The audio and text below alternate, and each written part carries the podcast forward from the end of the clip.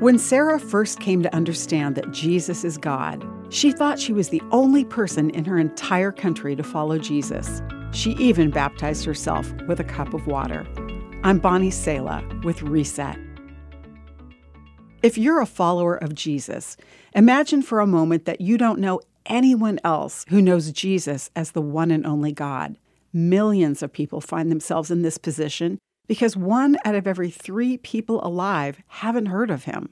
But wherever you are, if you're the only Jesus follower in your family, your workplace, or classroom, you may feel alone, but you're not.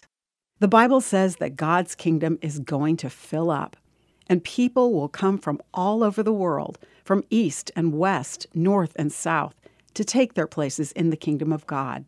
God's family is growing and it's spreading out. In 1900, 95% of all Christians lived in a majority Christian country. In 2022, that number has fallen to 53.7%. By 2050, most Christians around the world will live in a non majority Christian nation.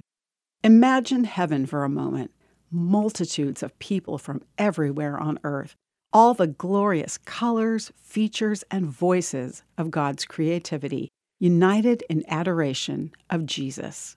Think about that when it feels lonely to follow him. Scripture says, and this gospel of the kingdom will be proclaimed throughout the whole world as a testimony to all nations, and then the end will come. New believer Sara found fellow Jesus followers and now joyfully invites others into the kingdom. I'm Bonnie Sala with Reset.